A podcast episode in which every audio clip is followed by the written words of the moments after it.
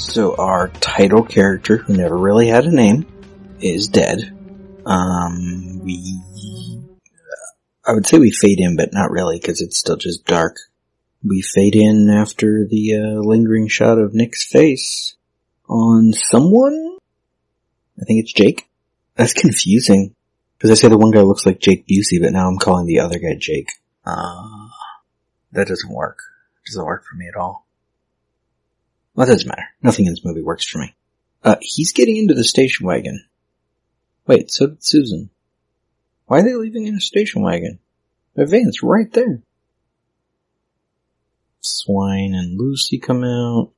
They go to the van. Fishmouth comes out. Oh, I think he had put a shirt on. Or something. Oh no, he put on a... Oh, he's got a leather jacket. Oh, he's looking nice. He's like... In 1983, he's the hero in that outfit. And then we get reaction shot from Andy. Then we can see where he actually is. He's not on the ground. Apparently he's hooked to a fence. And they're just going to leave him there. His fake teeth are off center now. Someone should have paid attention to the continuity on the fake teeth. And he just sits there breathing hard while we hear their car doors and... Oh, van pulls away. Station wagon, because now apparently they have two vehicles, goes away and we fade to black. Most exciting minute of film ever. What did we learn in this minute? Nothing? Actually, no, we learned one thing. They have a station wagon.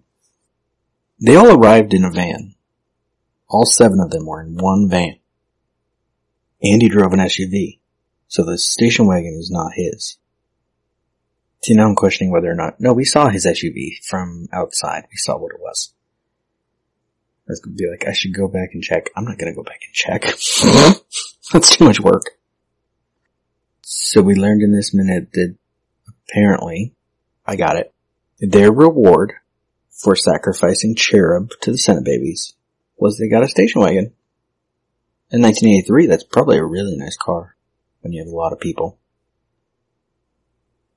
They apparently left, air quotes, his body behind because they didn't, well, we didn't see them put it in. That doesn't mean they didn't do it. They could have put it in the van or in the car and we didn't see it because this movie likes to skip things like that. We didn't see her put in a bag. We didn't see why she was unconscious when the flames started. And we just faded to black on Nicholas Cage 2 minutes in a row. Maybe every minute can end that way now. Just fade to black on Nick's face. It's not right, Panos. It's not right. I don't have time for this today. That's not even my desk.